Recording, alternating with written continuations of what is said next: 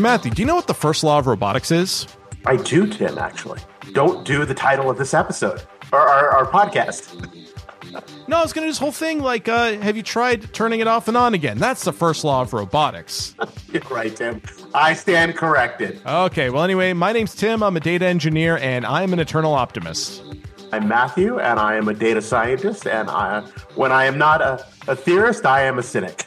And this is Kill All Humans.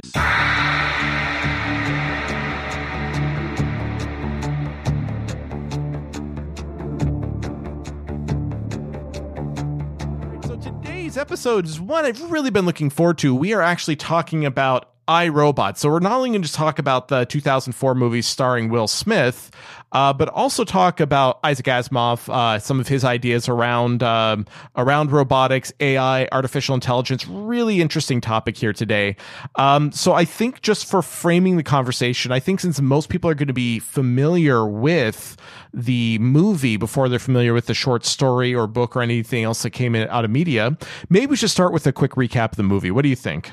I, I think it's an excellent idea. So um, the the movie is actually very very different from the book or books. Actually, truthfully, uh, the original I, Robot book was a compilation of short stories that span actually hundreds of years of a society being transformed by robots, and then he went on to almost literally write a universe of books where either the presence or absence of robots really informs um, every every aspect of, of his society and world. I mean, up to the point like you know we're watching Foundation now on Apple TV, which is Isaac Asimov's most classic series, and one of the most awesome robot characters of all time is a, is a character called Eto Demerzel, who is now portrayed as female in the TV series rather than male as in the original books, and uh, uh it's just uh, an absolutely awesome character who is a robot. That is a spoiler. You will learn that pretty early on in the series, so I feel pretty comfortable sharing that. But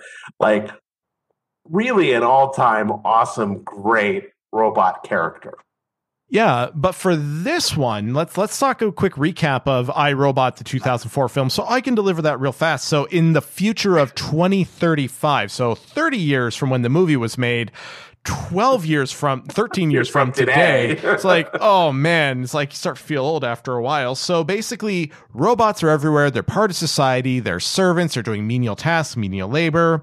A detective named Del Spooner a detective in chicago police department has a healthy mistrust of robots due to some negative interactions he had. He's called in to investigate the murder of the head of us robotics one alfred lanning. Uh, by the way us robotics Real company, not affiliated with this one though. So basically, everyone thinks it's suicide. This guy thinks the robots did it. But the robots, you see, can't commit murder because they are what's called three laws safe. I'm, I'm gonna I'm gonna dive right in. I, I love the three laws. So the three laws are the first law is a robot may not injure a human being or through an action allow a human being to come to harm. Second law, a robot must obey the orders given to it by human beings except where such orders would conflict with the first law. Third law a robot must protect its own existence, such as such protection does not conflict with the first or second laws. And these laws are so powerful, not only have they spawned a whole genre, like, you know, if you talk about an Isaac Asimov robot, we know what you're talking about, but they are actually adopted as real world standards and practices. So mm-hmm. when he wrote these books back in like 1950, basically 40, 50 years before the first robots came around, what he set forth in his science fiction actually is making is real. It's making a mm-hmm. real impact today in the world of robotics. They are they are engineering standards. Now, of course, in the movie, things go very wrong because classic right. science fiction trope. Well, we're going to interpret these laws to mean that humanity must be protected from themselves. So, right. uh, robots must enslave humans in order to save humans to obey the three laws. So this is a great conflict that comes up in a whole lot of science fiction sagas, not just Asimov's, but others like Person of Interest and everything else. And it comes about from a question in how you interpret what is called the zeroth law. So I want to read the zeroth law. The zeroth law is a robot may not harm humanity or by inaction allow humanity to come to harm. Now, this zeroth law forms a really critical central plot point to the movie and the books. But more importantly, it really frames the central debate to the role of robots in society. Mm-hmm. And what's interesting too is that that the way we phrase that right there, humanity mm-hmm. versus an individual, a person. Uh, you know, like like or even just like the term humanity, because all of a sudden we're talking now about a group we're not talking about yes. an individual. So if the law was a robot shall not let an individual come to harm, there's a bit more wiggle room there for the robot to go, hey, maybe I shouldn't enslave all mankind, uh, or humankind, I should say. Except the problem is that enslaving all mankind might be the only way to save humanity. Yeah, isn't that such an interesting plot? So it's it's funny like this particular point has been reused by so many other authors and shows up in so many different bits of science fiction. Uh, so key is is that so for one we see this happening in Arthur C. Clarke, uh, 2001. We see Hal kind of having a similar conflict. Uh, Terminator, if you watch Terminator Salvation, was also built on this. Um, we also and see the Matrix and the Forbin Project and so many other different things come up because of this one core idea that Isaac Asimov set in motion. So it's a shame we've taken so long to talk about this, but I think with this, I, I, love this topic. I'm telling you. I know. And what's great about this movie is you have two radically different interpretations of the zeroth law, which come head to head. So you have VIKI, the supercomputer, and, and they both become not they're not just three laws protected, which is what they call in the movie, but both of which become zeroth law aware or for the fourth law aware. But they do so in radically different ways. And and that's what drives the conflict in the movie. So I think for me there were two big themes from this film that we can take away in our current uh, culture of data. Okay, so one we've talked about I would say pretty extensively in the last episode we did, which was Blade Runner, where what is uh, what does it mean to be alive? What does it mean to be sentient? Because again, Sonny, the robot protagonist in this film, dreams. He has a subconscious. So the question is, is that is is having a subconscious um, a prerequisite for sentience? We don't know. Jury's out. Listen to our last episode. But the yeah. one I want to discuss is that if you watch the movie, when these robots are being advertised, what do they constantly say? These robots are three laws safe. As if this is something that, okay, they're three laws safe, nothing bad will happen right up until it does. So the question I have then, as we're going to society with data, should we be taking don't worry we got this here are the guardrails uh, should we take that with a bit more skepticism than we are today? And this is coming from the optimist right? Yeah i i, I definitely think so. Because like while the three laws are, are absolutely brilliant and they provide you know a moderate level of protection the, the the real problem is that at the same time as you're putting these robots into society they are actively transforming society merely by their presence within it. Society itself is changing. And this is some of the beauty of the stories as he goes on and he talks about all these different stages of human robot evolution. But you can't create any perturbation, particularly one of this size, to society and say, oh, well, nothing's going to happen. It's just three laws safe. Nothing to worry about here don't look behind the door. Yeah, and and I think too, like the the closest analog, I was thinking about this that I could find society today when it comes to trusting, uh, trusting how this works. If we leave AI for a second and leave sort of the artificial intelligence, robots, that sort of thing, and go to how do, who do we trust with our data? So like Facebook. Google, all these other companies. Uh, so Google, for example, is famous. Their motto was "Don't be evil," which is kind of making fun of Microsoft, which of course they abandoned as soon as they realized they could make a lot more money from being just maybe a little bit evil. Because at the at the end of the day, we have shareholders, right? So I, I think. Well, I mean, a little bit evil is the sweet spot, the sweet spot in profitability. Exactly right. Just just a smidge, just a smidge. right. Too um, evil and you get into trouble. Exactly. Not evil enough, you just don't make enough money. So there is a, there is a there is a evil maxima in terms of probability. so we got to program a little bit of evil into our into our modeling. That that that's what we have to do here. Yeah. So so I think so I think about that and I think about okay, so one of the themes here is that the extreme level of trust that we are putting into these companies, whether it's our data, whether it's our AI, whether or not it's who's building our automobiles, are they safe? Uh, so, uh, really, at the end of the day, it, it, it's a theme as old as time. It's that the only difference here is is that the ramifications for things going horribly wrong when it comes to data, data science. AI machines, the ramifications, it feels like the stakes are a little bit higher um, than when they were if it's just okay, you make a faulty GM makes a faulty vehicle, let's say. Uh, you know, yeah, you may have some recalls, you may have some deaths. Uh, that's absolutely horrible, but you're not going to have wide scale cyber attacks. You're not going to have basically what's akin to a data version of nuclear Armageddon, right? And, and but don't assume that there has to be a flaw for there to be a problem, though. See, that's that's the other part. See, there's the economic problem. And the economic problem assumes that this all works perfectly. Let's say three laws safe works 100%, everything works exactly as expected. There's still an issue here, and that's very simple. You have this company, US Robotics, that is manufacturing a product which can do all jobs. So it can go mine for you, it can farm for you, it can go to outer space for you, it can travel to the exploration. You can do environmental restoration for you. It can recycle your waste products. It can purify your water. Now you have a thing that does everything. Mm-hmm. Okay. Well, how important does this become in the economy? Like, let's say we invent a robot and it's going to replace long haul trucking. Well, that's 3% of employment of the United States. And so then the problem is that becomes like, well, we don't need anything else. Like, all I need is a robot, and then I can live my life fully and completely in any way that I want to because my robot can do all my work for me. Mm-hmm. Well, you know, what's the only thing I'm going to buy? Well, I'm going to buy a robot.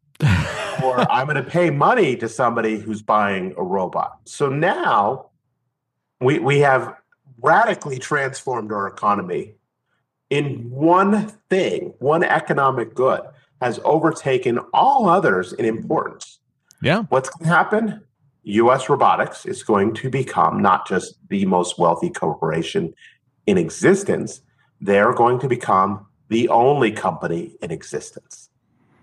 And you know what? I I'm a little bit more optimistic about this than I think than um, than I think a lot of people should because I mean at the end of the day, post scarcity and uh, zero employment, it's going to happen at some point. I mean, this this is inevitable. Oh, yeah. The only difference here with this scenario is that you have one company producing one product, whereas you know mm-hmm. what would mm-hmm. really happen is is that okay, Elon Musk would create a robot, then Bezos would create a robot, and it's same thing with like rocket ships, et cetera, et cetera.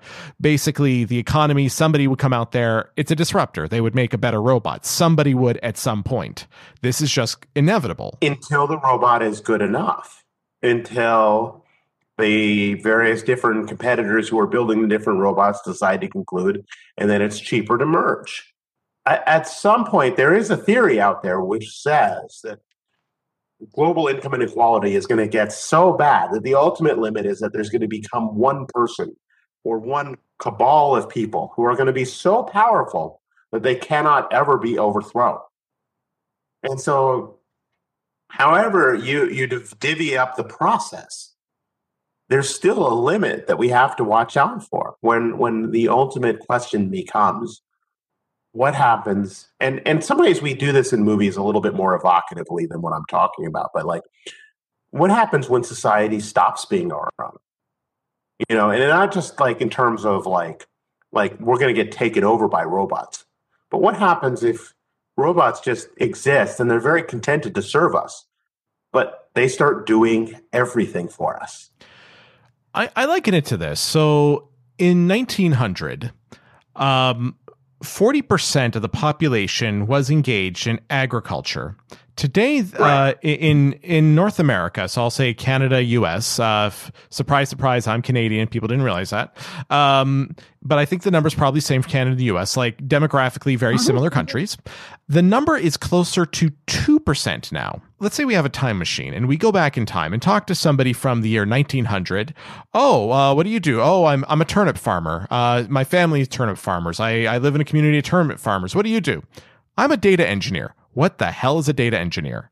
What the heck's a data scientist? What is a Instagram star? Well, like the thing is, is that if we were talking to uh, people from from way back when, could they even conceive of a world where 40% of the population wasn't engaged in agriculture. So then the other portion of the population, human capital, is freed up to do other pursuits. So I think that the the idea that um, so I think a lot of people panic. Oh no, robots are going to replace us, or we're going to do these sort of uh, people are going to be unemployed. Uh, I think what's going to happen is that human capital is going to be freed, and it's not going to be that much different than every time we have a revolution, the industrial revolution, the data revolution, all these other things that have happened in society. We've had the same conversation, and this is going to be no different. What's going to happen is that there's going to be a major economic shift. Some people are going to get poorer, some people are going to get richer, but at the end of the day, human society will adapt and find something to do with all that free human capital. Is it going to be good? Is it going to be bad? I'm not sure. All I know is that I'm not particularly worried. Yeah. So the, the transition is in many ways even more abrupt than you suggest, because 200 years ago, 98% of the population was engaged in agriculture. And that's been pretty much true for the last 5,000, 10,000 years. I mean, it's basically 100% of the human population had to grow some portion of their own food in order to survive. So yeah, there's no question. We're coming up to a huge kind of major transition, which is really going to decide the focus of everything. But you see, you're getting ahead of yourself, Tim. I have to, I have to hold you back here because now you're talking foundation. Uh, see, now uh, you're getting okay, into okay. The, the, the real holy grail, and it was inevitable that we're going to talk about Asimov robots and not get to foundation. But you're right. Things are changing faster than they have ever changed before. So much so it's impossible to keep up and even understand all of the changes that have already happened, not just the changes that are yet to come. And that leads us to collapse and renewal. So I look at it this way as well too. I think that we've got a situation too where our our frame of understanding when it comes to speed, like we look at all of human history, absolutely, but then what happens a thousand, ten thousand, a hundred thousand years from now? This is going to look like a blip when it comes to speed. Yeah. So I mean, we're we hopefully. could hopefully. Let's hopefully. be honest. Hopefully, it is a blip and not the end. But yeah. Well, I, I, think w- there's been a lot of science fiction too around things like what does a post scarcity society look like, and because that that's kind of what the world of I, Robot in the film is. It's a post scarcity society, except it's yeah. not because this is, uh, as you're putting it, a transitionary society. There's still money, there's still jobs, there's still everything around there. Um, it's just that you know the the robots took over to make uh, Will Smith have an action film, which you know he he does a great job in the film. Um, Absolutely, yeah. But I think uh, we are a post scarcity society, whether it's through robots, whether it's through better chemical engineering to grow more food, whether it's for space colonization, it's it's happening. It's it's just uh, inevitability. Well, you you have two very diametrically opposed directions, and obviously there's going to be a kind of reorganization that comes about in the next century. That's a given, and I think it's really a given. But then you have a couple of different options for where things go from there. You can have the kind of Mad Max apocalyptic frontier world, or you can have a society that kind of figures out most of the stuff, at least as much as it can but then, interestingly enough, when you start talking about post scarcity worlds, your, your demands become different. Your energy budget to basically to continue to expand in the way that we want to do. Let's say we want to go to interstellar travel. Let's say we want to colonize other planets. Well, our energy budget continues to expand exponentially with the, the area that we wish to traverse. And the next step is fusion, and then various types of fusion in order to sustain interstellar travel. And then ultimately, still though, we, we have to find and constantly find exponentially increasing sources of energy because that's the growth pathway. Growth is always exponential. Now, maybe there's a third pathway, but for, for, for now, those are the two that are the most likely. Yeah, and I'm trying to remember. You may know what this is. Um, there is a theory that uh, energy, the best way to rate a society for advancement is in its ability to produce and consume energy. Um, right. It's uh, yeah. I, I, will I'll I'll add it to the notes in the podcast. I did read this theory once. Again, it's kind of escaping uh-huh. me at the moment. Uh, but the idea is that, and you're right. It's an exponential. It, it's it's not mm-hmm. a it's not a linear growth. It's a logarithmic scale that you continue right. uh, you continue increasing. Uh, that yeah. when you can produce and consume this kind of energy, all of a sudden the technological advancements you can go through become yeah. so much more amazing. So, and if you think about it too, this is mm-hmm. almost like every sci-fi film takes place in the future. There's almost like some th- some kind of MacGuffin that does this, or some sort of uh, whoozy what's it, or you call it a warp drive, call it a Stargate, you call it mm-hmm. a mm-hmm. You, you, call it uh, whatever sort of energy. It, it, all comes back to how energy is produced and consumed. And I think right. once we get to that stage, I mean, the whole concept of economics, the whole concept of what is work, the whole concept of even needing a job could change radically.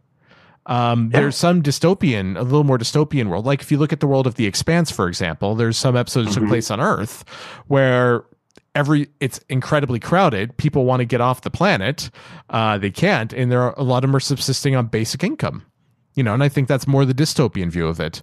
Whereas, you know, me being it, it is, but even that world it, exists at a much higher level of energy consumption. I mean, exponentially higher, as you say, and it and it's kind of interesting that this is all kind of like coming to a head. That not only you know are we we undergoing kind of an economic or environmental transformation but we're coming to an energy based transformation as well we've existed for a very very long time on carbon based energy really two three hundred years and now as we need to ramp up to that next level of you know exponential transition we're, we're hitting some real barriers that are coming all at the same time i mean this really is a it's a very interesting kind of change point for history, a, a nexus point, as is sometimes called in the science fiction.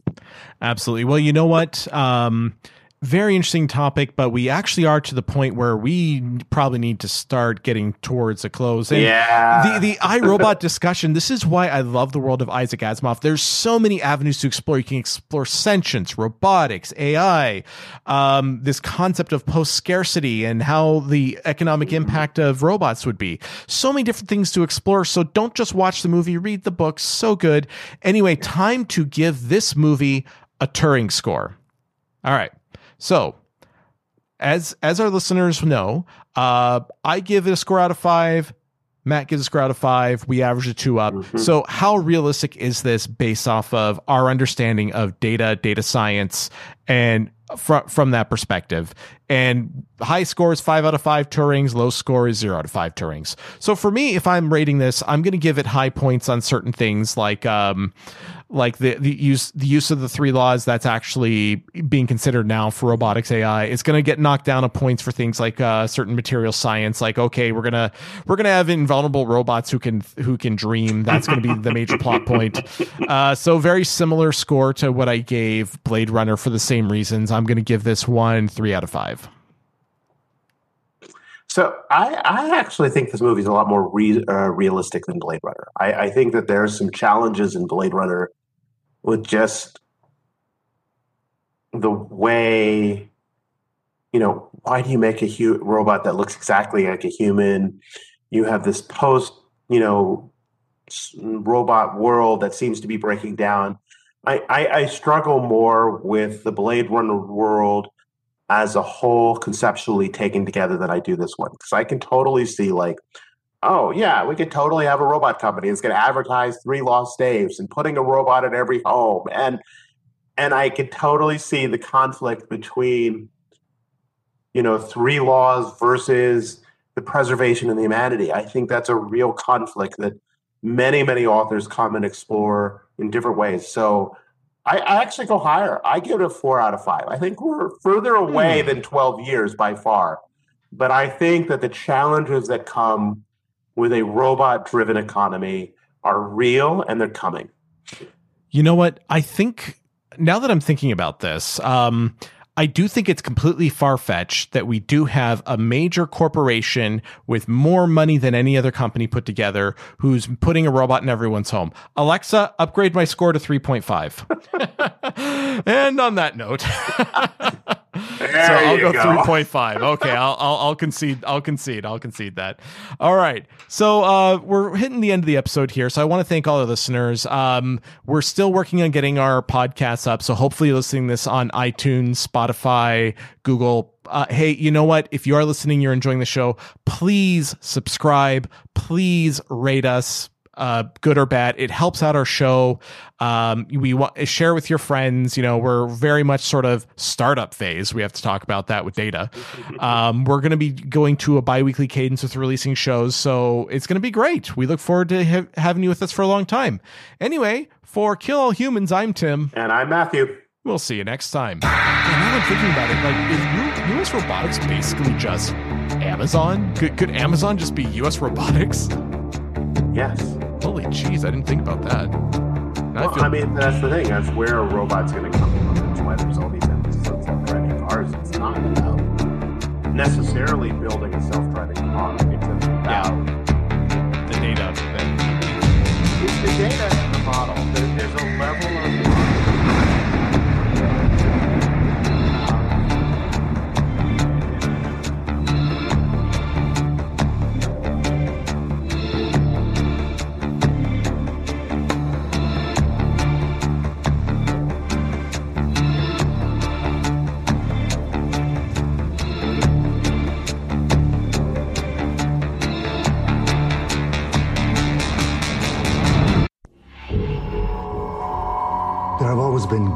in the machine.